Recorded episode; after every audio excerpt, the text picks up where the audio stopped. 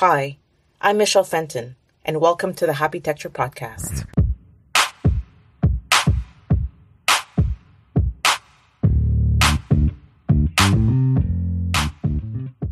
What would it take to develop resilient, sustainable communities?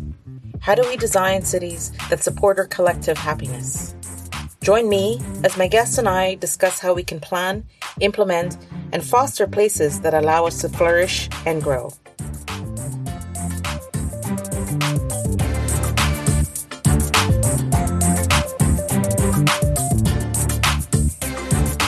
Thank you for joining me on this Happitecture podcast.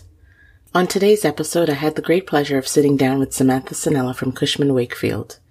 We talked about living in the country, rabbits, and the huge amazing potential to rethink workplace as a place for happiness and well-being. Here's part of that conversation. I hope you enjoyed as much as I did. There's, something going on. There's a, there's a zeitgeist in the way we design offices as a potential. And what I really wanted to focus on was how, because people are in their offices for majority yes. of their lives. Yes. And the pursuit of happiness is something that we all want to achieve. It's not just mm-hmm. Some people. And I've never heard a person say, actually, I'm not interested in being happy. Yeah. And so, I, and then we started talking and he says, yeah, like happitecture. And I said, huh. Hmm. So that's how it came about. Yeah. And it kind of stuck and it has a nice ring to it. Well, the idea of the pursuit of happiness is sort of been my philosophy for 10 years actually 10 years ago tomorrow, my sister passed away. Oh. And I had, at that time, I had already lost my brother and my sister. Uh, I'm sorry, my brother and my father and my mother. When my sister passed away, I sort of became obviously really depressed. Mm-hmm. And in order to snap out of it, I got a dog because my sister loved dogs. I never wanted a dog because I have two kids and I have a lot of responsibility or whatever. But then I was like, you know what? My sister had nine dogs when she died. She loved dogs. And I was like, you know what? She knew something I didn't know. Mm-hmm. Let me get a dog. So I got this dog. And then even just one month of having that dog, I was like, you know what life's about? It's about the pursuit of happiness. And I know that seems so like, oh, really? You, you took you that long to learn that?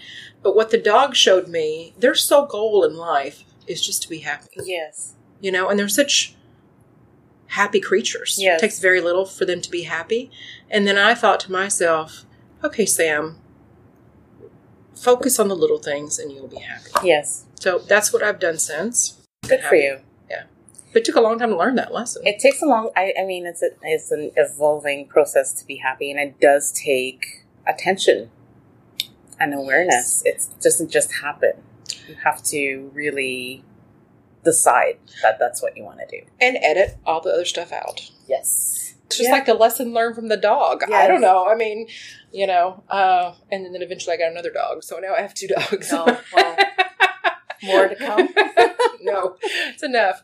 We have uh, two dogs, two sons, and a snake. So that's enough. Oh, geez. Got a full house. I have a full house. Yeah. But um, the past couple of years with the pandemic, I started focusing on painting and writing more. So I've always painted and wrote, but wrote, wrote, but behind the scenes, write it. Silly me. Wrote, but behind the scenes, sort of. I never put it out to the public. And then one of my friends, who's a piano player and a singer, he started doing a online show. It was great because then we had this sort of virtual piano bar during the pandemic. We'd all log on and we'd watch him play and sing once or twice a week.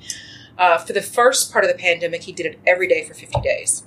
And I was like, you know what? It takes a lot of courage to put yourself out there. Mm-hmm. And architects are all artists at heart, right? Yeah. And then we just, you know, a lot of it gets changed and morphed by the client. So it's yes. really not our own. So then I started painting again. And I mean, I have a fine arts degree from undergrad. I started painting again. I started writing again, poetry. I started putting it out there. And then it like raised my happiness level like exponentially. By the way, the one that you just posted, the rabbit, it is so beautiful. Oh, thank you. So beautiful. Thank I was. you. Uh, I couldn't stop looking at it. Well, the rabbits are always me. Yeah. So I paint the rabbit. That actually, probably the one on LinkedIn. Yeah. That's the only rabbit I've ever given away. It was a baby gift. But usually I paint the rabbits. I paint a lot of rabbits, and uh, they're always self portraits and the poems that go with them. Which that one didn't have a poem because it was a gift. But uh, are about me. So, Tell me about the rabbits, um, if you want to. no, no, yeah, I'm happy to. So, when I was a kid, okay, first of all, it is very hot in Arkansas. For people who don't know, it's very, very hot. Like you know, in Fahrenheit, 110 degrees in the summer, and humid, like you stuck your head in an oven. Oh my god. So, as a kid, in order to escape, we didn't have air conditioning. I lived in a farmhouse. In order to escape the heat, there was one spot which was uh, beside a water well that we had, and it was in the shade because it was in the shade of the barn, and that's where a patch of violets grew, wild violets, which are my favorite flower. And so, as a kid, I would go and I would like lay down in that violet patch. In my imagination, that was my play place. So I invented rabbits and elves that lived in this violet patch. So that's where the rabbits come from. And then since then, I've sort of had a, I had pet rabbits when I was a kid, and you know, yada yada yada. And I love them. I think they're sort of just really beautiful, innocent creatures, and fierce too. I mean, rabbits can be quite fierce. Yeah. Anyway, so um, so yes, I'm always the rabbit in my paintings, but um, And their self portraits. they're self oh, portraits. beautiful. Yeah. hmm Yeah, and uh, the poems that usually go with them are about what's going on in my life that during that day, which is part of the expression of happiness or of emotion or whatever that we don't get to express as adults. Because then, if we went around expressing our emotions constantly, people would think, "Well, you're not a good business person. Or, you can't handle this," or That's right. you know, it's the same thing, Yes. right? We kind of hide that. yeah. And you know, one of the reasons I started posting stuff on LinkedIn that was personal, because I didn't for the longest time, when in our career, you look younger than me, but in our career, um, and mostly, and maybe um, this applies to women more so than men, you're told keep all your private life and your personal life Yes. behind, Yes. right behind the scenes. And I remember I used to people would say, "Don't take this personally," or whatever. I'm like, "But we're people. We Yes. take everything personally." Yeah. And that, this idea always bothered me that you're one person at work and you're a different person at home. Yes.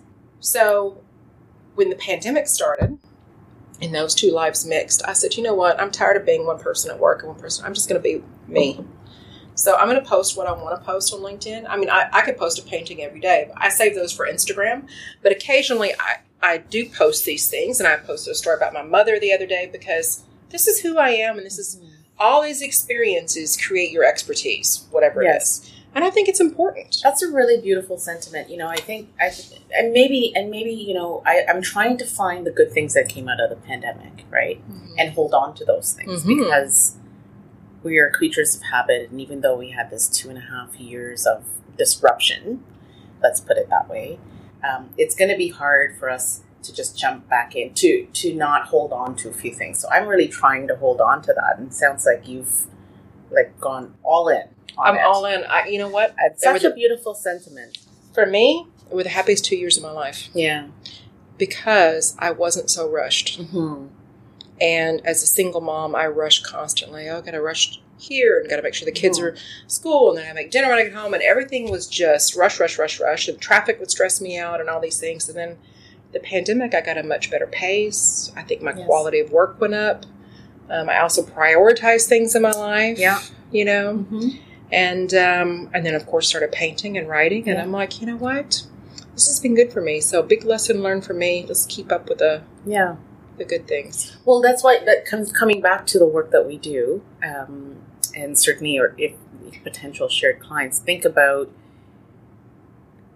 in an office environment, the fact that there are millions and millions and millions of people who are living these double lives, yeah.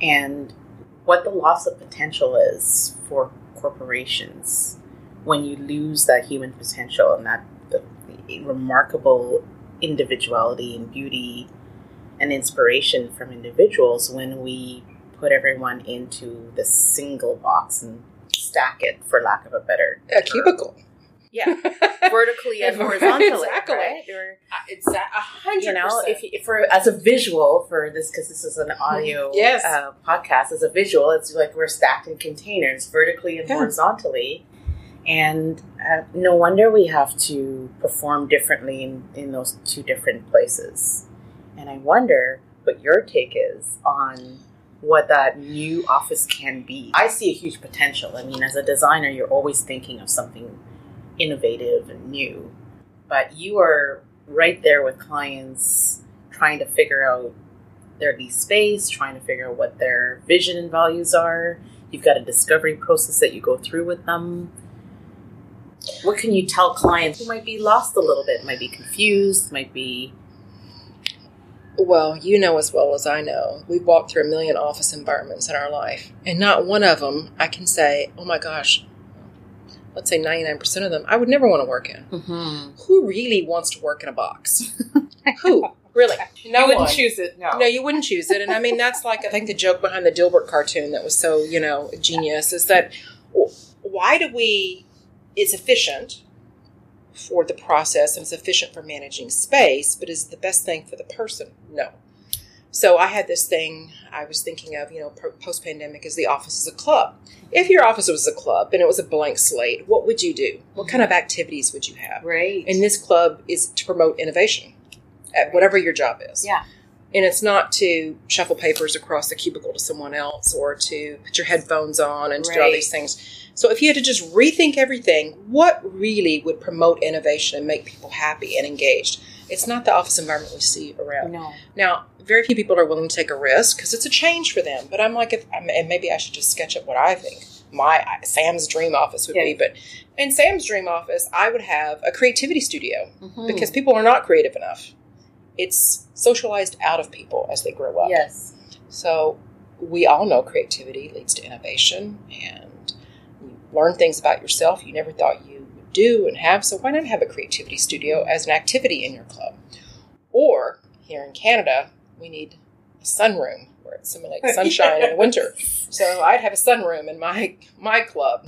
You know, Yep. I would also have a place where I could have a juice bar and healthy Mhm. cooking and you know fantastic coffee and all the, those kind of normal things. But I would have comfy chairs and I would have you know furniture I actually want to sit on and Yes. a lounge around. And truthfully, I'd probably wear house shoes and I'd be, make it acceptable. So no more heels, ladies. I'm done with that. I actually have my studio shoes that I change into every day when I go to work. They are the studio shoes, studio slippers. I love that. Well, two years of not wearing heels, I can't even walk them in anymore. I'm like, oh my god, we're just gonna have to have Uggs from now on. So yes, my club, my office club, would just have Uggs. Check out your pair of Uggs Yeah. when you come in. But um, but I think it needs a wholesale rethink, and why not? I agree. Why not? Why not? Like, what is what is holding us back from being innovative and just thinking about office spaces? And what? And again, go back to the the lost potential of people being innovative and creative, not just for themselves, but what that brings to innovation in an organization. Well, and and also your work environment has to be better than the kitchen table you've been working at for two years. Hundred percent. to get people to come back. You know, we all agree coming back has a lot of value, Yeah. face to face interaction. But if I dread my commute because I'm going in to sit in my cubicle, well, then I'm going to look for another job. Yeah. So, you know, I think it's a good investment to make to dream up carte blanche what these things could be. Yeah. I'm always disappointed with clients when they say, you know, just add some collaborative furniture over here. I'm like, that's not going to do it. No. me. or like, paint th- paint this wall a bright color. I'm like, "Mm, that's not going to No. work. it's it's the band aid on the Yeah. on the the thing that's going to keep bleeding out on you. Well, and it's so important right now because everybody has choice. Yeah. So you know, if you have a choice, then you're and, and somebody's going to provide you a better environment, more flexibility, and all those things, and a shorter commute. Well, then go to that. So I think that you know it's especially important to if you want to keep your best people. It's more than just your your space has to be an extension of your salary. So what are you really offering people? Mm-hmm. And that's the way CEOs, CFOs, COOs should think about it. What are you really offering people in that environment? Yeah. God forbid it's another beige sea of beige boxes. Yeah. So What is what do you think is the the the first obstacle for those CFOs, CEOs, COOs, CEOs that they bump up on? What's the resistance? What's the first thing they they need to let go? preconceived ideas. Because everybody has preconceived ideas of what they think an office should be. Right. It's especially people my age or older. You know, you see that. Well, this is the way I, you know, grew Yes. up in the Yeah. in, in the career, and so this is what it should be. Well, should equals what? Who made that rule? Right. Just because we've done it that way doesn't mean we always have to do it. And we do have stats that show a lot of people's productivity did go up during the pandemic. Mhm. Now, maybe engagement and, and cultural learning and this and that went down because you're not with your colleagues, but productivity went up. Why? Because people were happier. So I think that that's, I mean, you know, there's a lot of lessons to be learned from sociologists and psychologists and HR folks, et cetera, about engagement and mm-hmm. and you know the buzzword is experience yes we have to make the experience better but the experience is not just popping a perrier into a yes. fridge yes. and that experience starts before you even set foot in the office so there's a there's you know maybe there's new job roles maybe it's the uh, culture officer. Who says okay well here's how you establish culture across a distributed organization digitally and physically mm-hmm. or as i call it the phygital. Phygital, digital, physical, and digital. So the phygital. digital. So I like it. You've, you know, and it's just as important that you have things that you're doing for your people at home. Yes. As on site, yeah. so that everybody feels welcome and mm-hmm. included. And I think you know, the next few years are going to be chaos while people figure it out. Yeah. And I think the companies that just revert back to let's go back to normal, they'll lose out. Well, I think the chaos is, is a gift in a way right? Because the chaos is an indicator that what the market is telling you is time to rethink. But if you butt up against the chaos, then you're not going to find synergy in the new the new way, yes. and you continue you'll continue to feel chaos and feel the results of living in something that's not aligning with where we're going because we're going somewhere different every it's, single moment. We're going somewhere different. We're on the train. We're on the train. Right? We're on the train and there is no destination. FYI, right? And, so. we, and we have to be innovative and creative and nimble and figure it out. And, and one of the things I, as a, as a, as an architect and designer, you know, we have clients coming to us and say, here's our floor plan and here are the numbers that we want to put into, into the space. But operational changes or operational opportunities are not even investigated. So it's just a like a domino shuffling exercise as opposed to well, how's this organization changing operationally? You mentioned or culturally or culturally. Uh, you know, and and that's where I think we we found alignment in this sort of workplace strategy discovery phase where that is so important to the end product and probably even more so than just putting a bunch of desks in yeah. with a number on it. Mm-hmm. And like you say, a little collaborative seating in the corner, yeah. and you're done, right? yeah. And some Perrier in the fridge, and we're we're off to the races. Yeah, for us. Well, and I think so. As a profession, we have learned a lot in the last thirty years since yeah. I've been doing this, and understanding the organizational culture and figuring out how to make that invisible visible mm-hmm. is our job. Right. And that's what people didn't see before. Like you said it's just you know let's do you fit? Do you not fit? Let's add this whatever. It's not about efficiency anymore. No. So i think and that's exciting to me. Me too. Yeah. And i get excited like working with clients to say hey what do you, what do you want your culture to be? Yeah. like what is your competitive advantage against yeah. you know your your competitors? But anyway what's your competitive advantage? But i do think so we have a joke which I will reveal, which is called, you know, we do vision sessions, right? Yep. We call them lack of vision sessions. Right. Because 99% of the time, nobody has any vision. Right. And you're like, how can this company be this successful? It could be so much more successful if they could see. Yes. And I think that's why in Sam's office, creativity workshops are so important mm-hmm. because it's making the connection between seemingly unconnected things, learning how your idea affects all these other things and putting the big picture together. That's missing in a lot of companies. Yeah. And I see it every time we work with someone. And it's nice when they do say, you know what, let's let's think big. Yes. we can always whittle back if we can't afford it or, you know, it's too much change at once or whatever. But at least let's open up the possibility yeah. box rather than here's your spreadsheet, see if you can fit it into a space. Yeah one of the things we start doing now before we engage with clients and they want to go through our discovery process is we say, send us your vision statement and your mission statement. Mm-hmm. Because I feel as a designer, anything I design needs to support that. That's mm-hmm. the anchor to a successful business in your organization. And very often you'd be surprised, these very big, successful organizations have no vision statement, or they've had one that was developed by the original, mm-hmm. you know, operators, owners in the 60s or 70s when the business was first formed. Mm-hmm. And and to me that is a really important underpinning because it goes like even when you get to the construction stage, Mm-hmm. decisions have to be made and compromises have to be made. What are you weighing it against? Mm-hmm. Right? What are how are you going to shift those priorities? It has to be anchored back to something really meaningful, Mm-hmm. your vision and your mission. Mm-hmm. Because your office is there to support that mission. As a collective group of people, you're you're you're on this journey together Mm-hmm. to do this thing. Mm-hmm. Uh, and if that is not concrete and if that's not laid out, you'll lose people, you'll lose energy, you'll lose innovation. Mm-hmm. I mean, that's what I'm seeing. That's what the research is showing. That's what Yeah. a lot of those, um, you know, more scholarly people than I uh, on on organizational culture are Mhm. saying.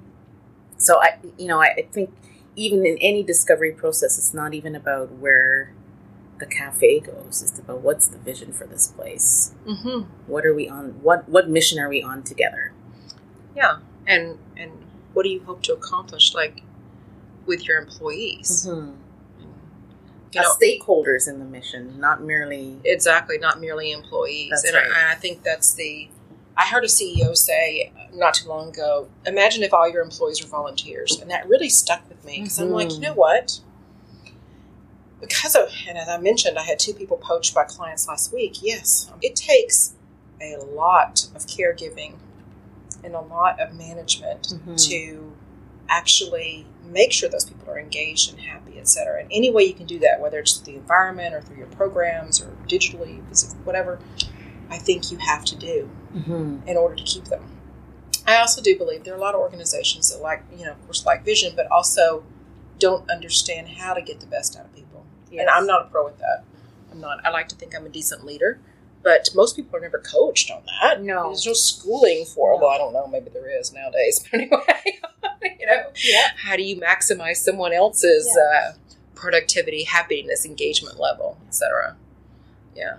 So let's go back to happiness. Mm. That is something I like. I think we agree on. That Mhm. This is this is a worthwhile pursuit.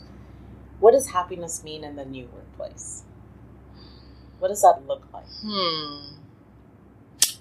I think happiness in the workplace is creating an opportunity, whether it's physical or digital, for people to contribute their best in the way that they see fit that aligns with the company's values and mission, etc.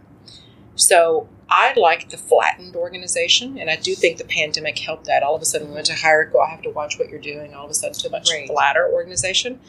I do think probably that's why a lot of productivity scores went up because I think people perform better when they have some freedom about how they can contribute. A hundred percent. So, I think if we can contri- we can continue along that line of giving people the opportunity to, you know, step outside of their box and get their work done if they want to do it at two a.m. or five a.m. or you know, however that is. I- I think that is uh, that's a key component of the future. So. I mean, maybe because I work for a real estate brokerage, you know, I'm sort of a naysayer when people say, "Oh, but things are going to go back to normal. Everybody's going to."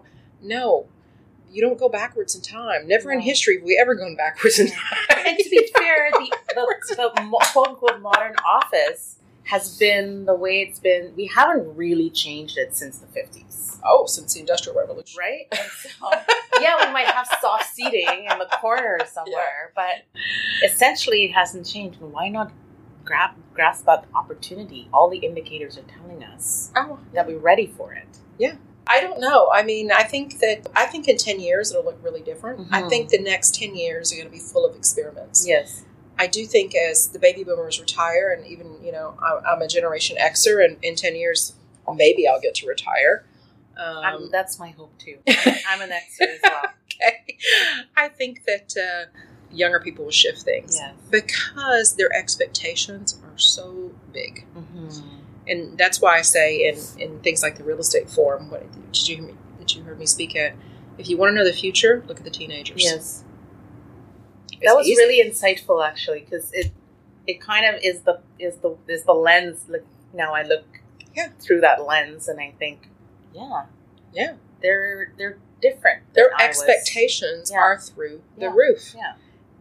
I now I know I grew up on a farm in the middle of nowhere, and we had two TV channels. We had three until the tornado hit one of the towers. But anyway, so they were black and white TV channels. We had no expectations. Yes. I've got two sons, eighteen and twenty-two. The two hundred dollars sneakers. Each of them bought a BMW with their own money. They went and worked for it. You know. Mm-hmm. But the idea of owning a BMW at 17, I would have, and personally, I was like, well, I'm not contributing to that. But if you earn the money, go buy it. Yeah. That's, but it's not unusual in that crowd. Right. They're like, Mom, we've got friends with Lamborghinis and Mercedes and this and that. I'm like, who are these parents, right? yes, you've got an old BMW. It costs 10 grand. You earned it landscaping. Okay, good. But, but you see it. They buy like all that expensive stuff and they have disposable income and they have access to images from all around the world. Yes. They know what's good. Yep. We didn't have that. No. No. We were just lucky to follow in our parents' footsteps. Yeah. well, and you know what? You were For happy. better or worse. You were happy to go to Olive Garden or Boston Pizza or whatever. My kids would laugh at me if I said, "Okay, well, we're going to go celebrate your birthday at the Olive Garden." They're like, "What about Ruth Chris Steakhouse?" Yeah. I'm like, and it's not that I I don't spoil my kids. It's it, that's just the way they all are. Yeah. And um, I, I I mean, if I could count the number of times I would shake my head and just utter exasperation at their expectations, but because it is that generation, we will see that make its way into the workplace Mhm. where they will not want to come in and work at a beige cubicle, No. right? They're going to say, well, this is boring. Yeah. You know, they've been raised on video games. Yeah. Where's that interact? Where's the high tech this, that? The smart boards you write on, those are, that's old school. you Yeah, know? that's old school. So if we're designing for the future, and I hope we all are, we're looking those 15 years out, 20 years out, 40, 50 for buildings, right? Mm-hmm. How are we going to incorporate all these things and what are they going to be? Yeah. That's what excites me. I mean, I don't really get to do design anymore. I wish I did sometimes, but um, yeah, I can only imagine what it could, what it could be in the future. I think the, the part that is that we should really hold on to is the potential and the creativity as opposed to going back into Yeah. status quo Mm-hmm. because it's really easy to slip back into that and there's so much potential in just throwing not the baby with the bathwater but breaking the box down a little bit and asking what if Well, and Yeah. I think if there's you know one big thing the pandemic showed us is that life can change on a dime. yes The the speed at which that virus swept through the world and killed millions of people happened so fast. yes that can happen again. Yeah. People are like, oh, now that the pandemic's over, I'm like, well, you know, there could be another one next year. or something else or something else, Yeah. right? I mean, I wouldn't be surprised if a dinosaur came up out of the lake right now and stormed over. You know, there could be something else. Could you be anything. you gotta expect the unexpected, yes. But it's that I, you know, that sort of agility that we can't let go of. That Yes. idea that you can be agile and and and maintain and or grow your business, or be faced with chaos and create happiness, or be faced with my sister's death and find happiness, you Mhm. know, out of buying a dog and figuring out the dog's got the key to happiness, right? Like if you can Mhm. look at those challenges and grow from them, whatever the mission is, whatever your mission is in Yeah. life, serving coffee, doing architecture, etc., then you will find happiness. yes The world doesn't have enough happiness. I So- agree. And you know, one of the things I always like to think, I always like to hope, is that happiness exists already. It's just that we have we we allow ourselves to be blind to it, hundred percent. and so perhaps it's time for us to open open up a little bit, open our hearts, open our minds, open our eyes, and just let it be. Well, look at children. Yes. Naturally happy Yeah. people. Yeah. You know, and then they cry and they get over it and they're Yeah. like your best friend again. You know, Yeah. like, and that gets socialized out of us along with the creativity, and then we turn into miserable adults thinking we have to do something that we have to do in order to get by. Yeah. Truth is, you don't have to do any of it. You can stop whatever you're doing right now and go walk out into the lake. You know, nobody, as adults, most people will not say, no, you cannot do that. Yeah. you might lose your job or whatever, but there are choices. And I think that that's what the pandemic showed us too that Yes. people have that, people can have that choice, and that choice contributes to happiness. Anyway, I like that. yes, well, Shall we pause there? sure.